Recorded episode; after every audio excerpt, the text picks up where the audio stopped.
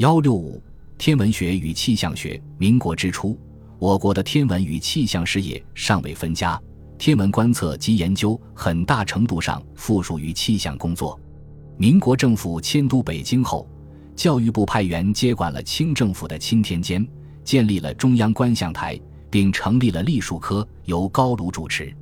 一九一五年，中央观象台以中国天文学会的名义出版了《观象丛报》，月出一册。每册的前半部分以天文为主，也包含气象资料；后半部分则都是气象记录，其中大多是依据国外气象资料加以编译而成。虽然如此，在当时仍在一定程度上起到了普及天文知识的作用，并且和国外出版物的交换也打开了一条中国天文气象事业与国际交流的渠道。民主科学思潮的传播，使国人对天文。气象事业逐渐重视起来，天文气象事业因此不断得到发展。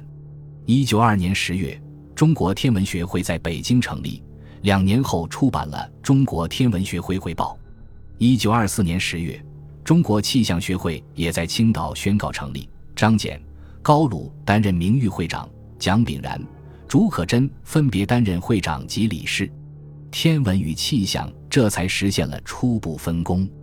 一九二八年二月，国立中央研究院分别建立了天文研究所与气象研究所。自此，二者正式分家，各自走上了规范化的发展道路。研究和建设的成果也不断问世。天文事业方面，最突出的成绩是一九三四年南京紫金山天文台的落成。这是我国规模最大的一座国立天文台，也是我国自己建立的第一座现代天文台。其大部分仪器都由国外购进，设备精良，拥有包括六百毫米反射大赤道仪、一百三十五毫米超人差自动子午仪在内的现代化设备，一时号称东亚之最新式。此后，我国的天文事业逐渐闻名于世。天文学研究队伍中，以陈遵圭、张玉哲最有成绩。前者在一九三零至一九三七年，先后出版了《流星论》。宇宙壮观，星体图说，民国二十五年六月十九日全时，恒星图等七部专著。张玉哲早年在美国获得博士学位，并发现中华号小行星。回国后于一九三三年出版了专著《天文学论丛》。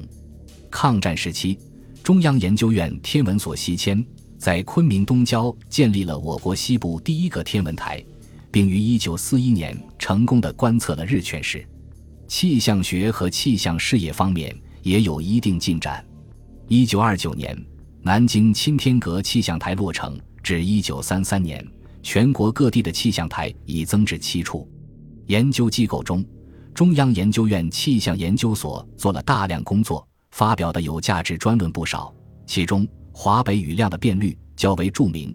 他指出，华北地区大部分地带雨量的变率都超过百分之二十。因此，华北旱灾频繁。此外，他们的重要研究成果还有拉萨之气候、西藏高原及其四周之雨量、四川气候区域、中国高空气候初步检讨、中国气候区域新论、中国夏季风之进退等。气象学研究队伍中，蒋炳然、竺可桢、陈遵圭、陈正祥等成绩突出。竺可桢一九二九年起就担任中央研究院气象研究所所长，着力进行地面测候、高空测候及利用国内外预测报告按日绘制天气图来预告未来天气的研究工作。一九三一年，他出版了专著《中国气候区域南京一年来之标》。蒋炳然对气象学基本理论和台风研究有素，曾著有《实用气象学、气候学、气象器械及其观察法》等。陈遵规则著有《农业气象学》，陈正祥著有《中国之双栖》，张印堂著有《云南气候的特征》等。